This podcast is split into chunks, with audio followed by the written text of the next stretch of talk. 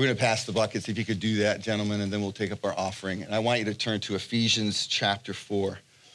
Ephesians chapter 4. I want to look at verses 1 down to verse 16 with you. Anytime that we gather as a church, we need to exalt Jesus Christ. He is the one that we focus in on. Sometimes it's uh, easy to look at our circumstances, and even as a church, uh, to look at our circumstances and, and get allow anxiety to come into our heart, and that's not what we want to do. Be anxious for nothing, but in everything by prayer and supplication, make your requests known to God, and the peace of God that surpasses all understanding will guard your heart and mind in Christ Jesus. So I don't know about you, but I've battled with anxiety for since I was a little boy. Is there anybody here that would say, "Yeah, that I've battled with anxiety in my life"? Anybody? Yes, yes, yes. Some of you, I did not know that you battled with anxiety. My heart goes out to you. So we're not going to be anxious for anything. Ephesians chapter 4 anytime that I'm going through a particularly difficult season, what I will do is turn to some of the greats. And what I mean by that are some of the men and women that have gone before me in the Christian life that have gone through difficult seasons in their own world. One of those is Jonathan Edwards, and I've quoted Jonathan Edwards uh, a few times here. Some of you might think that I'm quoting him every week. He's one of my heroes, and so God led me to read his biography by Iain Murray uh, several years ago. And then after that, uh, I picked it up once again and just been studying his life. Well, anyway, Steven Lawson is uh, someone that is a great Bible teacher, if you're not familiar with that name. He wrote a book on Jonathan Edwards' life. And the title of this little book is The Unwavering Resolve of Jonathan Edwards. So I picked it up and I've been looking through it. And if, I don't know if you'll be able to see it from back there, but when I look at a book, I study it and I use a highlighter. So when I go to Staples, I go to Staples with just glee in my eyes because I am like a kid in a candy store. I am like a kid going to Toys R Us. When you send me to Staples for highlighters, I just light up. I love it. So I highlight everything and I mark everything. So I've been going through this book recently just to gain some encouragement and some perspective. It's important for us to get that. So I want to read just a little bit from Steven Lawson's book on Jonathan Edwards, The Unwavering Resolve, because we're talking about being resolved or resolute or determined to live like a disciple of Christ. So here's what is said about Jonathan Edwards.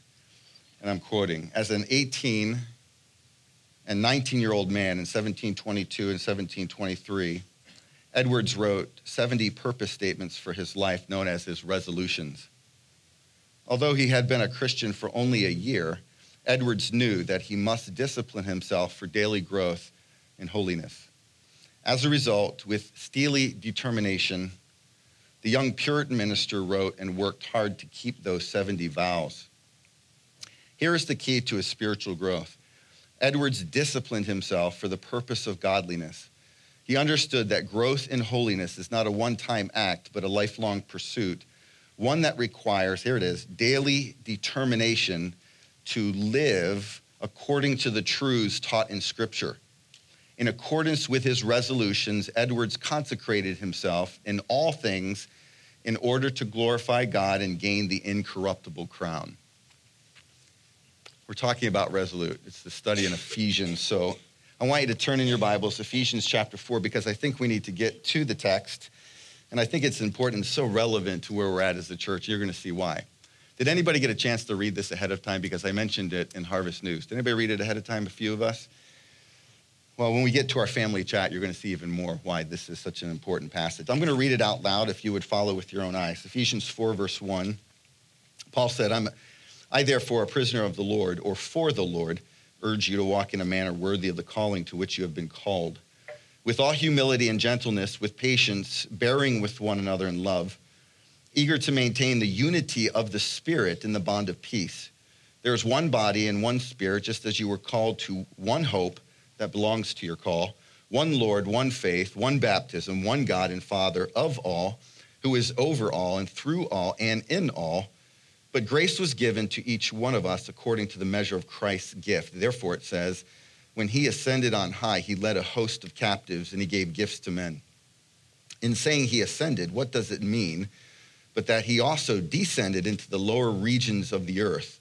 He who descended is the one who also ascended far above all the heavens that he might fill all things.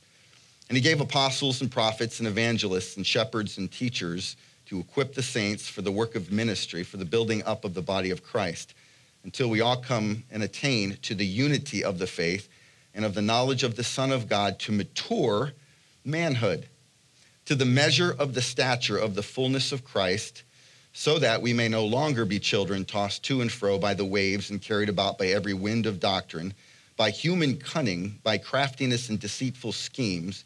Rather, speaking the truth in love, we are to grow up in every way into Him who is the head, into Christ, from whom the whole body, joined and held together by every joint with which it is equipped, with, when each part is working properly, makes the body grow so that it builds itself up in love. There's the text Ephesians chapter 4, verses 1 to 16. This is the theme of the verses unity.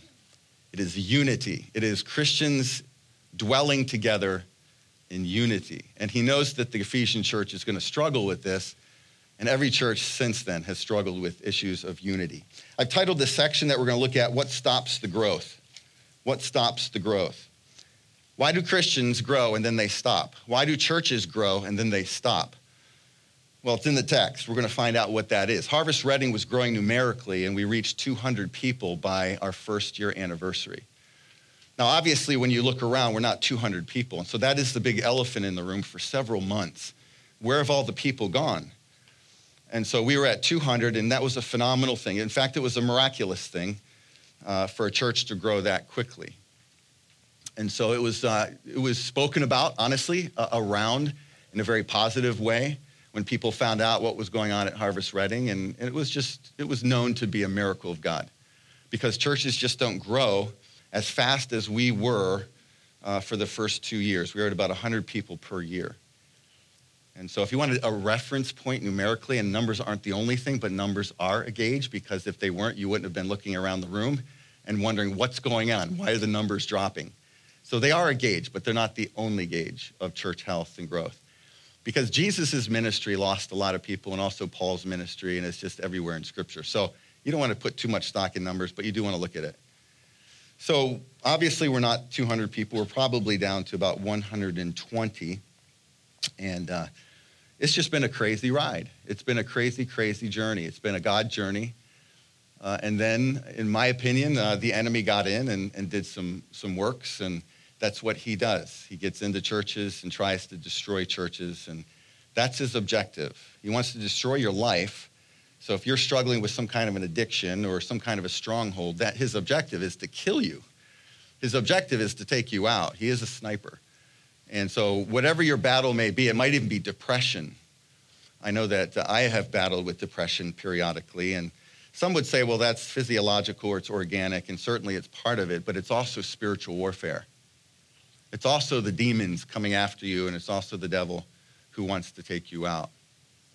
So church is our target. Harvest Reading is a target. It's been a target since the very beginning. When Lisa and I landed here, uh, we immediately knew that this would be a battleground, that this would be a hard place to minister in for various reasons. It didn't take us long to look around and get to know some people and connect. We connected with, I don't know, maybe 250 people in the first two years. Not all of those people came to launch. Not all of those people came and stayed with us when we built to 200. But we met a lot of people and we talked to a lot of people. And uh, much of the response that I got from people was this area is under demonic stronghold. Uh, that's coming from Christians that have been Christians a long time and not from people on the outside, like I'm from the outside. It was coming from people on the inside of Berks County. And so when I did my studies of Reading and Berks County, then, and I studied a lot, uh, I was given a great series of books by Paul Jablisco uh, that I have studied all of those about Reading because I was fierce. I would travel up onto Mount Penn and I would pray over the, the city and I would ask the Lord for eyes to see what is going on in this region. And it was confirmed by the Christians. See, I want confirmation. You don't want to just do something on your own because it could be delusional, it could be a, you know, projecting onto somebody or something. You don't want to do that. So you're looking for confirmations from people that you trust. And so that's what I did. I turned to some Christians on the outside of Harvest Reading as well as on the inside. This is a, a place under severe attack of demonic strongholds. Uh, and so that was very concerning to my wife and I. And, but it's not a battle that we don't want to fight. Uh, we're familiar with all of that. So, anyway, I'm saying all of that to say this the church is under attack. Not just our church, but the Ephesian church. The Ephesian church. And the churches that come under attack are the ones that the devil is most threatened by. So, if you want to rise up to be a Christian that is above ordinary and move into the extraordinary, then you're going to be a threat. And I know that for a fact because I've talked to many of you, and you said to me, the more I wanted to consecrate my life to Jesus Christ, the more I laid down my life and exalted him as Lord, the more attack I came under. And that's just normal. That's normal. That's why a lot of Christians push back and they don't want to keep going with Jesus because once they see the attack, then they start to, to flee. And instead of calling the devil to flee like you should, you flee. Christians flee. And they go AWOL. So, my encouragement has been since the beginning fight the good fight. Fight it. The battle is not yours, the battle is the Lord's. So, here's where we're at. We're in Ephesians chapter 4. The issue is unity because Paul knows that the devil wants to get in and divide the church. Now, how many times in your marriage have you ever had something come over you and you're like, what is going on here? Why am I arguing so much? Why am I fighting so much?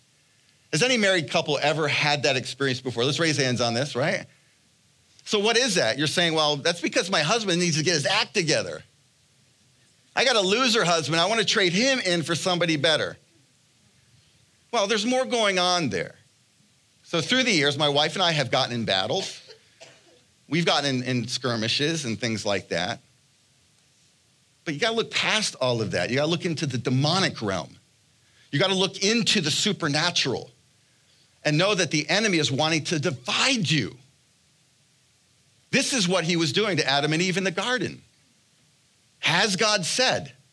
What is he trying to do there to Adam and Eve? Separate them from God and fellowship with God. He's trying to bring division. So anytime you see division in a church or in somebody's life, you know it's demonic. Are you with me on that? Only half of you. I'm concerned about the other half. Seriously. Because I want you to get eyes to see and ears to hear. Because what's going on at Harvest Reading is ultimately demonic. It's ultimately demonic. It doesn't mean we don't take responsibility for flesh and all that other kind of stuff. But ultimately, the enemy wants to divide and conquer. And so if you're on the verge of a divorce, you're feeling like running, you just want to hit the hills, it's demonic, ultimately. So Paul knows this. He's in prison in Rome, and he is he is a resolute man. I love the Apostle Paul. Can't wait to have a conversation with him someday. I think he's one of the greatest Christians that ever lived. Some would say he is the greatest Christian. Of course, Jesus said John the Baptist is the greatest man who ever lived. But you know, you have your favorites, right? John the Baptist, yeah, I would like to meet him someday. But there's Paul, and there's something about Paul that resonates.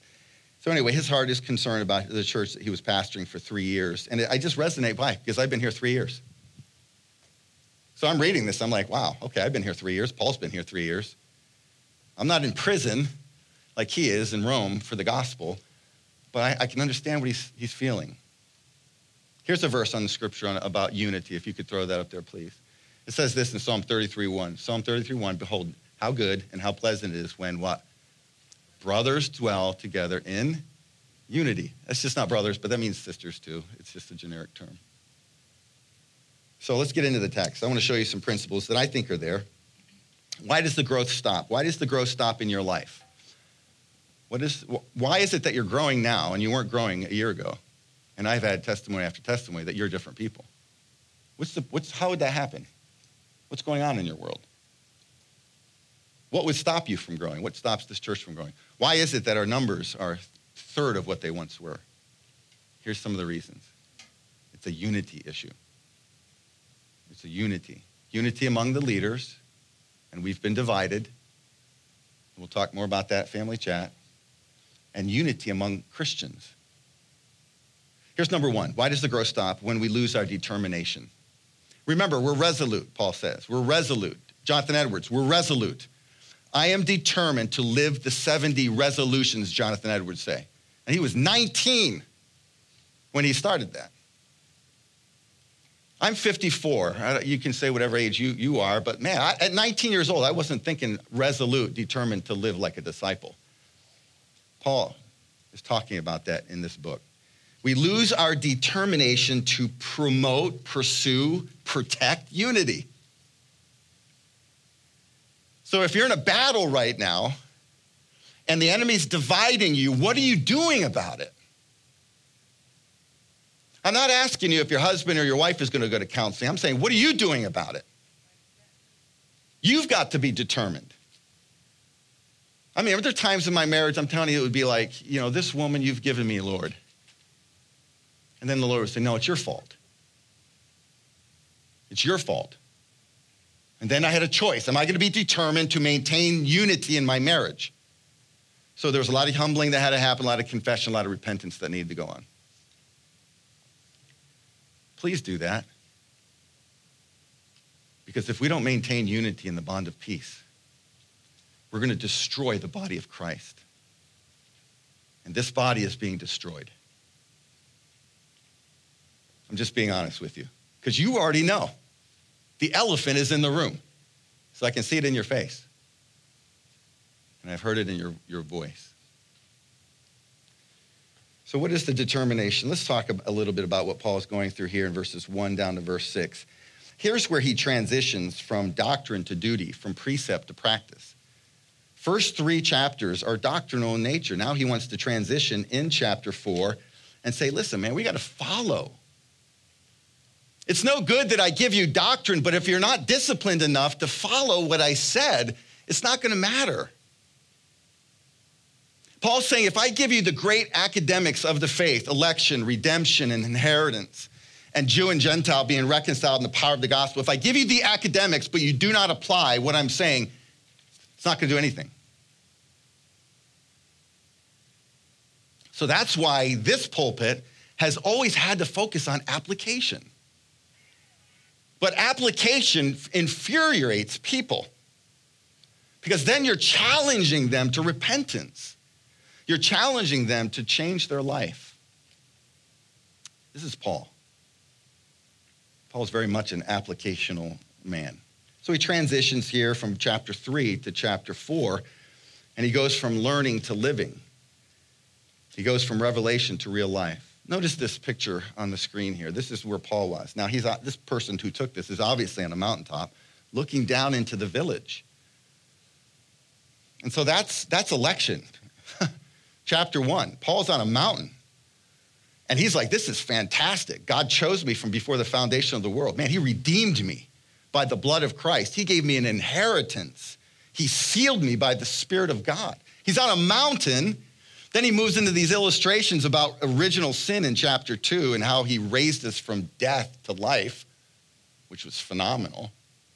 Then he talks about the Jew Gentile reconciliation that was uh, really a picture of the power of the gospel because Jew and Gentile would never come together. Then he says there's a mystery, and it's the church, and we're part of that mystery, and it's been revealed to us so that we would tell the world that this is what God has done. So then he gets to chapter four, and what does he have to do? He has to come down, if you could put that back up there, he has to come down off of the mountain, and he goes down into real life. You can't live on the mountain all the time. Some of you want to stay on the mountain. Some of you think, well, this is great. I just want to be on the mountain. God is downloading all this revelation. No, you can't stay there because you have to get into real life. You have to go down into the mountain, into ordinary living, and then apply the things that you learned up on the mountaintop. That's where he's going from chapter three to chapter four. So don't stay on the mountain forever. You can't do that. Moses didn't do that. He got the revelation of God, and where did he go? Down. And he went down to the people to do real life and try to apply it. And what did he find down there? The children of Israel were what? Just awful. They were in an awful place. Anytime you're, ta- you're taken to the mountain, you're going to get revelation. You're going to ex- experience God like nobody's business. And then you're going to say, I don't want to ever leave this place. And God's going to say, No, go down into the real life where you live every day. So if the gospel can't come into your home and change your home, then, you know, it doesn't really matter how much knowledge that you've put into your head through all of your Bible studies through the years. Does not matter, Paul said. But we think it does. So he's transitioning here. Notice the first words there. He said, I therefore. This is, the, this is how we know he's transitioning. He says, I therefore, I'm a prisoner of the Lord. Paul's determined. He wouldn't be determined if he wasn't saying these words because he's in prison for the gospel. And nobody goes to prison for the gospel unless you're resolute. If you were persecuted for the faith and the, whoever was persecuting said, You're going to prison and you might die there, you're either going to say, Yeah, I'm going to be resolute, determined to follow Christ no matter what, or you're going to turn away. Paul obviously said, Jesus is my everything. So he's determined. We know that just based on this phrase I, a prisoner of the Lord. He's reinforcing his situation from Rome to the Ephesian Christians and saying, you know what, I'm taking a stance for Christ. Now, watch what he does. He says, I urge you. Watch this. There's an urgency in Paul from Rome to the Ephesian church. And why the urgency? Why is there urgency in the sound of my voice? Because I know what he's talking about here. And you guys know what he's talking about. He goes on. Look at verse 3. Here's the urgency. Here's why he's resolute or determined. He says, Be eager to maintain the unity of the Spirit. I don't know if Christians are that eager. I'm pretty sure they're not. They're not. Because the, the church in America is so divided. So divided that they're not even listening to what Paul's saying here. Are you the kind of Christian that does everything in your power to reconcile, to make it right, to, to maintain the unity of the Spirit and the bond of peace? I figured I'd try to lighten it up a little bit because it's a little heavy in here right now, right? Can you feel it? If you want to lighten up any party or any, any harvest group, play this game. It's called Telestrations. Has anybody ever played this before? This is like one of the greatest games ever. And so we played this at our harvest group, I don't know, maybe three weeks ago or so. And it was fun. Where's my harvest group? Raise your hand if you're my harvest group. It wasn't it fun to play this? It was just we laughed a lot, we blushed a lot. So this is a game like telephone. So you say something to the next person in telephone, and then they say it to the next person. It gets all the way down the line, and what happens by the time it gets to the last person? Is it the original message that was sent? No, you got, you got all kinds of disunity Nobody's unified by the time it gets to the end of that. Well, this is similar to that. You write a letter or a, a word or phrase, and then you have to draw it. And then the next person has to guess your drawing. And then the next person has, it just keeps being passed around. By the time you're at the end, it's hilarious. I've never laughed so hard, probably in all my life, when we're other than playing telestrations. Isn't that true if you played it? right? Listen, it's not such a laughing matter. When we say things about another person that's not true, and it gets passed from one person to the next, because usually unity is broken down through communication. And by the time it gets to the very end of where it was going, it's not even the original message. And you're like, what? What happened there? I never said that. I remember years ago there was something being passed around about my wife and I that we were driving a black Lexus and pastors should not drive a black Lexus.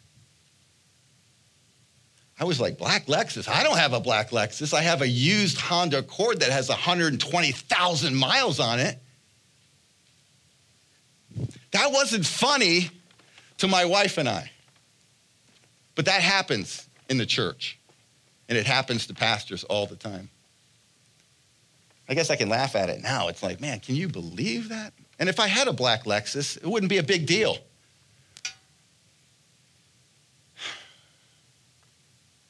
Unity is being broken down in the Ephesian church. Something's happening.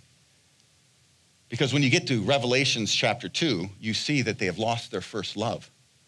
So when you have disunity, you have a breakdown in the love of Christ. So when everything goes wrong in unity, it's because everything is going wrong inside of the person's life in the area of Jesus in them. So Paul's laying this out. He says, I want you to walk in a manner worthy of the calling. If you're not determined, please hear me on this. Hear, hear the Lord, not me. Hear the Lord. If you're not determined to maintain the unity of the, of the, of the Spirit and the bond of peace, then you are not walking worthy of the gospel. Is that a hard word or what? That's not my word. So if you're divisive and somebody's divisive in your world, they're, they're not walking worthy of the Christian calling.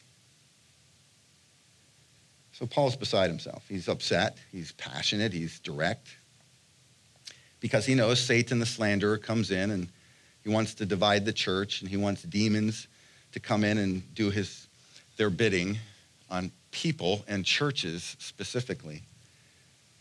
And so he's saying we need to be determined. We need to be determined. Now, what stops the growth? Here it is people in the church that don't try to maintain unity. They run, they leave, they ignore it, they reject it, they rationalize it.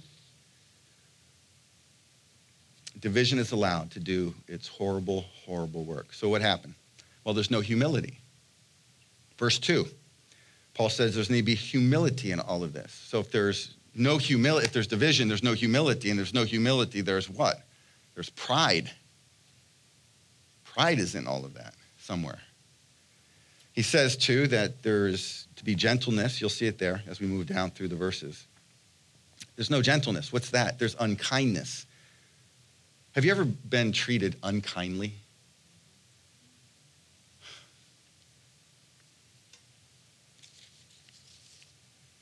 The church is one of the most unkind places I have ever been. Do you understand what I'm talking about? Have you ever been mistreated by a Christian? Have you ever been treated better by a non Christian? Seriously. What is going on there? That's ridiculous. So there's no humility. There needs to be kindness. And, and then he also mentions patience. So when we're not patient with people, we become judges of people because they're not reaching your expectation. And man, we cannot be judgmental towards each other.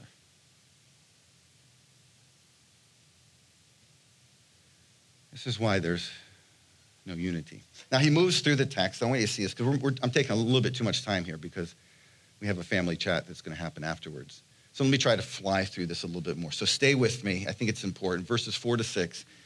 He starts talking about the oneness of the body of Christ. He talks about one body, everybody has a body. We're familiar with our bodies. The church is a body. Everybody, every body or church has a part. Every part plays its role and its function.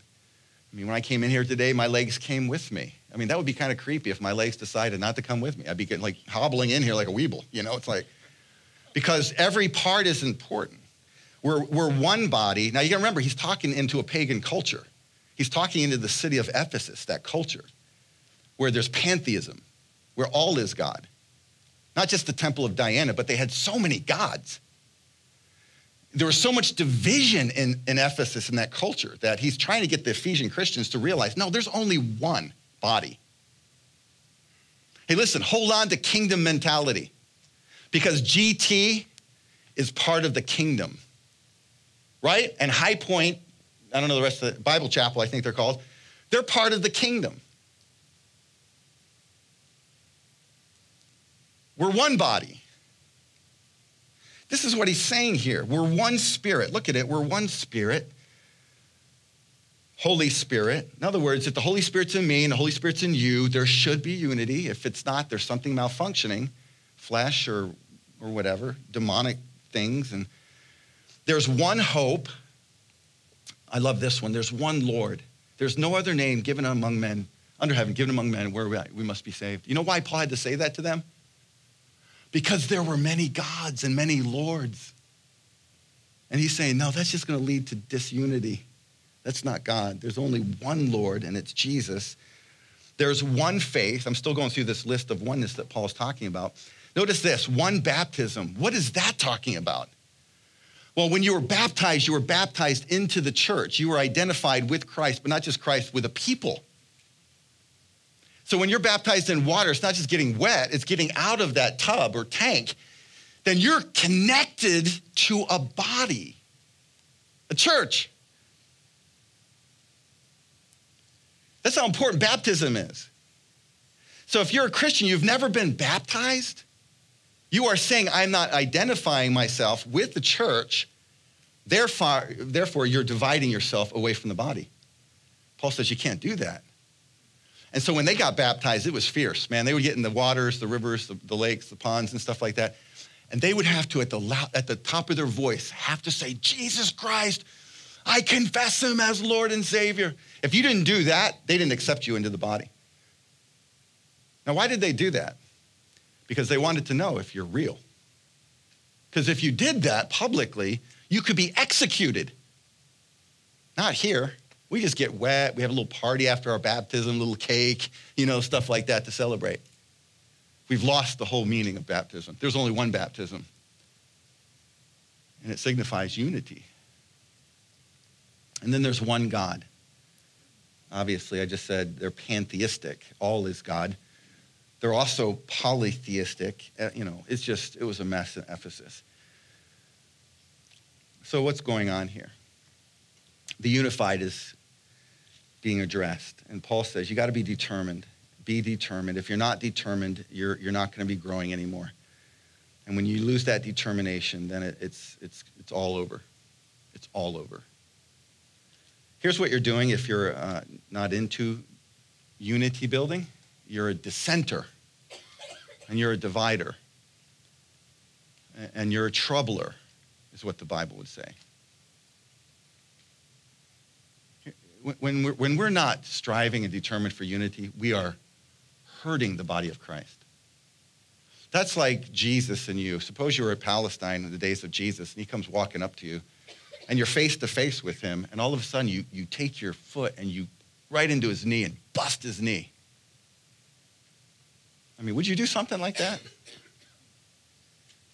When we're dissenters and we're not determined to maintain the unity, it's like us going up to Jesus' body and kicking it and hurting it. And he says something like that in Corinthians 2 when we sin. We're sinning against the body of Christ, we're hurting it. We hurt Jesus. So we're breaking the body of Christ. Let me look at number two with you. Here's why growth stops when we lose our diversity. Verses 7 to 10, Paul talks about the giving of gifts. I mean, it's a wonderful section of scripture. I'm not going to go down word by word. But there's differing gifts that have been given from God for his church to build up the body of Christ. He doesn't want us in uniformity, but unity, not uniformity. No, man, if, if, if somebody's asking you to look the same, sound the same, dress the same, you got to get away from that group. Get away from that leader. You're talking about a cult or some kind of a weird schism. We're not talking about uniformity, we're talking about unity. And Paul's trying to open up that there is diversity in the body of Christ. There, there's differences. There's different denominations, which I think is a result of the fall, to be quite honest with you, but it is what it is because we're in this flesh. There's differences in diversity and style. There's differences in preference. You know how many battles happen over preferences in churches? Scott would know that in the worship wars. Oh, it's not of him, it's not really of God. And there's just weird stuff going on that divides the body of Christ, that's hurting the body of Christ. There's all kinds of diversity in the body of Christ. But here's what it is people want their safety, they want their comfort zones, they want what's familiar. And when you introduce change to them, unity breaks down. People can't accept the fact that there's differences, that there's different ways of looking at something. Or, you know, I've mentioned the charismatics. I've mentioned the charismatics. I've played in their yard. I left my yard and I went over to the charismatic Pentecostal yard and I started playing with them. You know what I found? Man, they, they play real well. I found that they're Christians, actually. I found that they're born again and they have more of the Holy Spirit than I had. You're saying, wait a minute, theologically, you get all the Holy Spirit at conversion. In some ways. But they have something that I didn't have, and that is this baptism of the Spirit. So I mentioned the charismatics and playing in their yard, and now I'm hearing words that Chris is charismatic. I've heard that. Oh no, Chris is charismatic. And I just chuckled. It didn't make me mad or anything. I'm just like, all right, if that's what you want to call me. But that's not the only camp. That's not the only yard I've ever played in. I've played in the Presbyterian yard and I've been the Methodist and I've been all over the place. You know what I found out? That there's diversity in the body of Christ. Amen. There's Christians. there's Christians over there. Yeah. When I first met Lisa, and this is no slam to Lisa at all. When I first met her, you know, she came from a, a church background that thought only Baptists were going to heaven. I was like, what? I was like, you got to be kidding me. That was just bizarre. That's craziness. That is divisiveness. When you think that you're a Baptist and, and only you have the whole truth. I know some of you are from that background. And some of you came out of that background mad. And I had to do some counseling to try to talk you through some stuff because you're kind of decompressing out of all that. That's natural. My wife came out of that and she was like, I can't believe they taught me that stuff. So if you're in that place, it's not a bad place. You're just going to keep moving away from that. Listen, there's diversity in the body of Christ. And if you know a Pentecostal and you know somebody that's a, I don't know, a high church Presbyterian, I don't know if there's any Presbyterians in Ber- Berks County or uh, Reading. I don't know. Is there a Presbyterian church in Reading? I don't even know. Is there? Get to know them. Anytime you introduce diversity, anytime you say that this is, this is what Jesus did, he, sent these gifts. There's multiple gifts, and everybody has some of those. And then he's really saying that we need to be open. We need to be teachable and receptive, and we need to embrace all of that. In other words, we need to be okay with change. Now, how many times have I ever said it from this pulpit in three years that, I mean, I've challenged the whole change thing, right? Because change equals growth. If you want to, if you want to grow, you got to change. You cannot stay the same person. You're going to have to change. You're going to have to embrace change. I remember a family when I first got here. It must be the first three weeks I was here. No, first two weeks I was here. And they said to me, Well, we're Berks County and we don't change. Okay. That means you're not going to grow. It's not going to happen for you. I didn't say this to them. I was thinking that. I wouldn't be that mean, that direct. But I'm thinking to myself, oh no. Because to grow a church, you got to change. Do you see how crazy it was that we got to 200? That's God in Berks County. That's the Lord. The Lord was doing that. I remember a friend of mine many years ago, he's an older man, and uh, he would go to work. He worked at this plant for 30 years, and his lunch was a bologna sandwich and Twinkie every day for 30 years. I couldn't believe that. I mean, it was just like, what? Seriously? Wow, he really likes bologna sandwiches and Twinkies. Or he wants what's familiar. He wants to hold on to a comfort zone. And he can't move out of that. It just was a little concerning for me. So there's diversity in the body of Christ. And here's where Paul's going. Grace was given, he says. Grace was given. Do you give grace? God is a gracious God. He's given grace to us in the gifts. There's diversity there's different giftings. And so Paul talks about that. Oh, the division that's in the church. Oh, the, the lack of unity. Well, here's where Paul goes through the text there. We're in point number two. And I said I'll go faster, and I'm not doing it. So forgive me for that. Let's see if we can do this. Jesus came near to us. He talks about this coming to earth, rising up. Some say that he went to hell, you know, in that interpretation. I don't believe he went to hell. I don't think he was in hell for a while. I don't think he was going in there and getting all those people out of there. I think it's talking about him coming to earth, the incarnation of Christ. Now, that's a debatable thing. You might have a different interpretation. That's fine. Hey, listen, don't leave the church because you differ on that. I wouldn't say that's one that you separate on. But that's where I land. It's the incarnation. Jesus comes down, you know, to earth and he's ministering and doing what he was called to do in the, in the, the gospel. And then he moves into this whole talking about, hey, if I came to earth, listen to this, if, if I came to earth, I was sinless, you're sinful. I came out of heaven to be with you. I, I incarnated inside of your world, your space. Well, that says a whole lot, but I just want you to hold on to just at least one thing. If he did that, then he is saying a lot about you are different than me we're not the same. The church that I'm building There's people in it that are not the same. You're not always going to see the same. You're not always going to believe the same. You all have different gifts. Be open to that.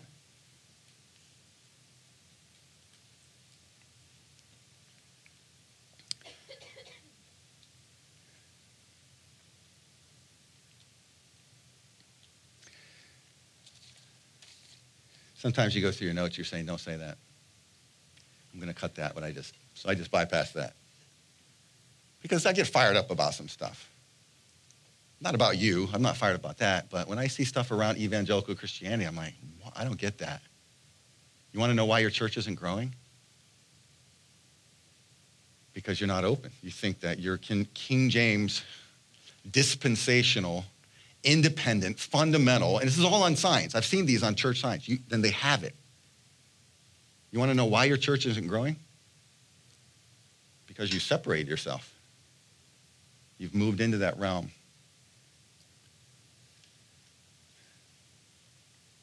All right, what stops the growth? Unacceptance of people, truth, change. Number three, what stops the growth? When we lose our discernment verses 11 to 16. This is, this is really where everything goes sideways. If you could bring 1 Corinthians chapter 3, Perry, I appreciate that. Uh, verses 1 to 4. Uh, but, brothers, do not address you, I cannot address you as spiritual people, but as people of the flesh, as infants in Christ. I fed you with milk and not with solid food, for you're not ready for it. And even now, you're not ready, for you are still of the flesh. For while there's jealousy and strife among you, are you not of the flesh and behaving only in human way? This is the Corinthian church. They're in trouble. There's division everywhere. For one says, I follow Paul, and another, I follow Apollos. Are you not being merely human? Human, horizontal. So, discernment. This is what we need as a church. A lack of discernment is a sign, listen, of immaturity. If you can't read truth and error, and if you can't read your dynamics, and you can't really address it from a biblical perspective, and you can't move in the realm of what the Holy Spirit is saying, and all of this stuff is going and swirling around you, and you can't pinpoint what's going on, your discernment is in jeopardy. And that's where the enemy wants to get us, where we can't discern what is going on. We're immature. Think about this. I mean, I'm an adult, 54 years old. Suppose I didn't get along with Joe Farabee. Now, Joe and I have a good relationship, I think. Are we still unified? Or is things still good? Suppose he were to say something to me, or I, and I got offended. He, you know, he says, Chris, you're a blankety blank, blank, blank. He wouldn't say that, but I'm just kind of using it as an illustration. And I went up to Joe. I said, oh, yeah, Joe? Pooh! right in his face. I was just like, bam! Would that be a little bit weird at 54? Now, I used to do that when I was a, a kid. You know, I'll get in fist fights and but if I did that to Joe at 54, that is a sign of immaturity. This is why I'm not a big fan of ultimate fighting and boxing and things like that. Grown people beating each other up and getting paid for it. We're going to tell our kids that you can't fight and beat each other up. Oh, it's okay if you got boxing gloves on or if you want to get into a ring and beat each other up to a pulp. It doesn't make any sense to me. I think it's immaturity. I think our culture is immature because that's not what you do. I don't fight Joe with my fists. Well, that was happening in the Corinthian church, figuratively speaking. So Paul moves and he talks about these apostles, prophets, evangelists, pastors, and teachers. We read about it when we started. These are, these are people given to the church, and we're supposed to follow them. We're supposed to love them and esteem them and listen to them. And, and this is what builds up the body. Ministry happens when people are unified and people are following and doing what these leaders that have been given to the church are called to do. Verse 13, if you look at it, we all attain to the unity of the faith, to a mature manhood, to the measure. We're, we're trying to get to this manhood. Uh, we're, we're trying to get to this maturity. Of course, I already quoted Paul in Corinthians. He says, Don't be ignorant of Satan's devices or strategies and schemes discernment is, is so important. It's easy to be distracted, it's easy to have a blind spot. I've had the elders tell me recently, we had a hard meeting yesterday. You'll hear about that in the family chat. Hard meeting, you know, and, and we're talking about blind spots. Yes, we could all have blind spots. I've had blind spots. You know who is, other than the Holy Spirit, do you know who's the one who pinpoints all of my blind spots? Who would that be? yeah, it's Lisa. I'm telling you, I can't hide anything from her. She has the most incredible smell, sense of smell. She smells everything in the world at the same time. She knows exactly what's going on in 10 different people at the same time. She can read the whole lobby in one moment. That's how fast she is. It's like, whoa, this is, this is accountability right here. And if she sees a blind spot in me, she will go, Chris, you need to change that because I see something in you. Now, what's my response to that? What should it be? Yeah, for sure, hon. I'll work on that. But discernment is important. You got to be self aware, and we all need to be self aware. We're talking here about spiritual warfare. Spiritual warfare. Now, I have a friend in Reading, and I met him when I first got here, and I said to him, Tell me about Reading. What's it all about? And please tell me about that pagoda that's up on the hill a little bit. And I've talked about the pagoda. And I know I've gotten the responses from you. You're saying he is uptight. He needs to go to counseling about that pagoda. I do get uptight about that. And I get uptight about the Masons. Don't go near the Masons. You don't want that. That's Baal worship. That's you don't want that. So I was talking to my friend, and he's been here all his life. I think he was born and raised here, actually. And I said, Tell me about that. He goes, oh, I don't know. Give it to me. He didn't know. See, he didn't know where I'm coming from, right? I just met him. And he was unfolding all of the demonic that he knows about that happens behind the scenes. I had a, a, guy who was coming to this church a while. He didn't come a long time. He came about a month, month and a half. And he says, It's just a building, Chris. Really? It's an entry point, it's a doorway. 1908. Paul Jablisco, what was the name of the guy who put that on there? I can't remember his name. Walt? Is it Walter? I can't remember his name. Anyway, if you know who it is, uh, he, in 1908, puts the pagoda on, and he wants to do something good. He wants to turn some tourist attraction. No, he didn't do that. He opened up the city of Reading to demonic strongholds. That's what he did. Now you're saying he's charismatic. it's not about being charismatic, it's about being discerning. Before 1908, Reading was a thriving city. I've done all the studies. I told you about that. I looked at all the articles and I churches were full, the gospel was being preached. There's one church downtown, the Reformed Church. It's pretty much empty now. The church that's in it is called the Today's Church. Some of you know who I'm talking about.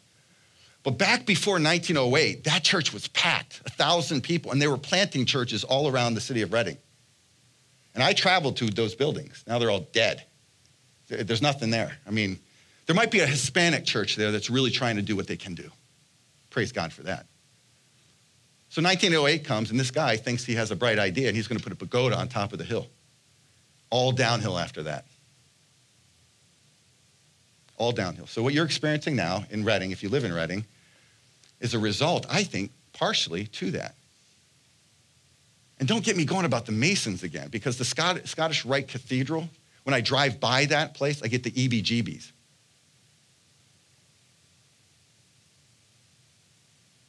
There was a guy in our church, this was some time ago, and he says, I'm thinking about getting involved in the Masons. He's no longer with us. Maybe he's in the Masons. I don't know. But when he said that, I was like, no. Please don't do that. Discernment. Notice that we're not supposed to be no longer children. It says that in verse 14. We're not supposed to be tossed to and fro. He's talking about doctrines here and deceitful schemes, verse 14. There's deception and it's everywhere. So look at verse 15. I'm going to bring it to a close. Verse 15. What's it say here? Rather, speaking the truth in love. And that's what I'm trying to do. I've always tried to do that. Speak the truth in love because I love you. Paul says, I'm going to speak the truth in every way into him who is the head, Christ from whom the whole body joined and held together by every joint with which it is equipped when each part is working properly makes the body grow see we have to be working properly and proper working is discernment there's the reasons why churches don't grow so we have a two-year i'm going to close now i promise you we have a two-year anniversary coming up but yeah that's going to be hard to do with all that's going on so stick around for the family chat. I would encourage you. So typically in the past, what we did is yard signs. And these what, what we got made up. These stick in the ground. So there's two years, and it says March, and it says that somebody celebrating two years as a church. And in the past, we would think, you know what, hey, let's, let's attract the, the world. Let's get their attention. So we would put, and a lot of people came to Harvest because of a yard sign. I don't know if any of them are still here. Did anybody come as a result of seeing a yard sign? Awesome. And they're good. I'm not down, I'm not, I'd say we wouldn't have bought these if I didn't believe in them. But you know what's more important for attracting the world? Do you know what's more powerful than a yard sign? Can you guess what I'm going to say? Yes. We could get rid of this. Seriously, we don't need that if the church loves each other, stays unified, is determined, understands diversity, and has discernment. I'm not saying not have them. But if you want to attract the world and get their attention, they have to look at a church that loves each other. Let's go to the table of God, the communion table together. So we do this once a month, and I'm going to lead it. Juice and bread are going to be passed. This is perfect for us now to do this.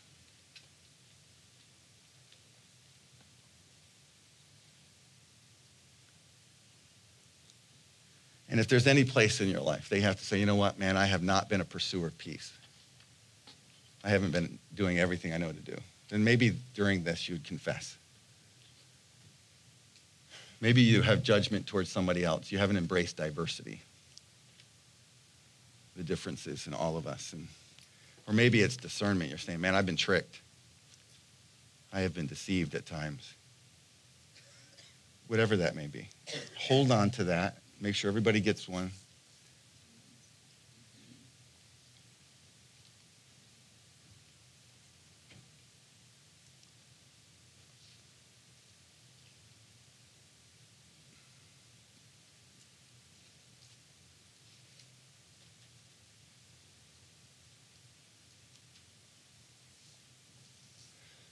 If you're unable to repent, if you're unable to, I, I, think there's always an ability to do that. So I don't even know why I said that. We should all, as Christians, if we've had stuff in our life where we're trying to do something to hurt the body, there should be, God, I'm sorry. And I don't want to go to the table of God. But don't go away from the table. Repent now and just say sorry. And then take the table. Ask the Lord to cleanse you afresh and anew give you a brand new start, whatever it may be. So I got mine up here. Does everybody have one? Are we still passing them? We're almost done.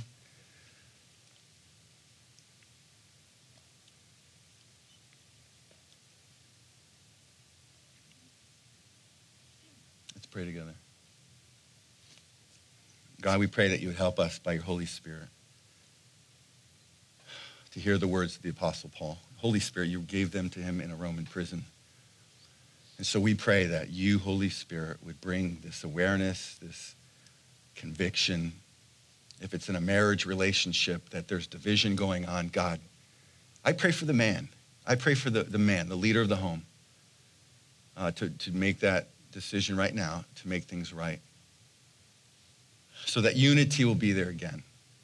We pray, Lord, for anybody else who is here struggling with any relationship with a father, a mother, a child, that there's division. Please do something, Lord.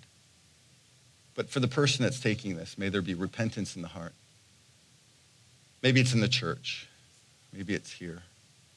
Please help us. Jesus, you died on a cross for us. You shed your blood. You were bruised. You were broken. You were definitely broken. And uh, God, we just thank you for that. We thank you, Jesus, and we thank you, Holy Spirit. Let's eat together.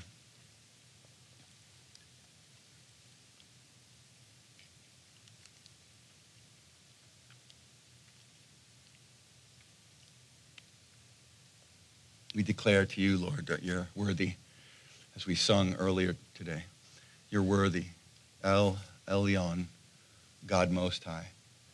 You're higher than us. You're, you're better than us, more perfect. You're faithful. You're good. You're holy. You're holy.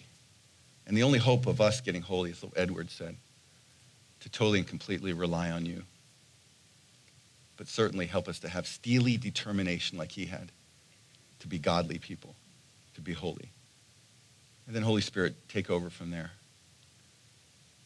Cleanse us by the blood of Jesus. A fresh cleansing and a fresh renewal, we pray. In his name we ask this. Amen. Let's drink together. Let's stand and sing him a song of praise.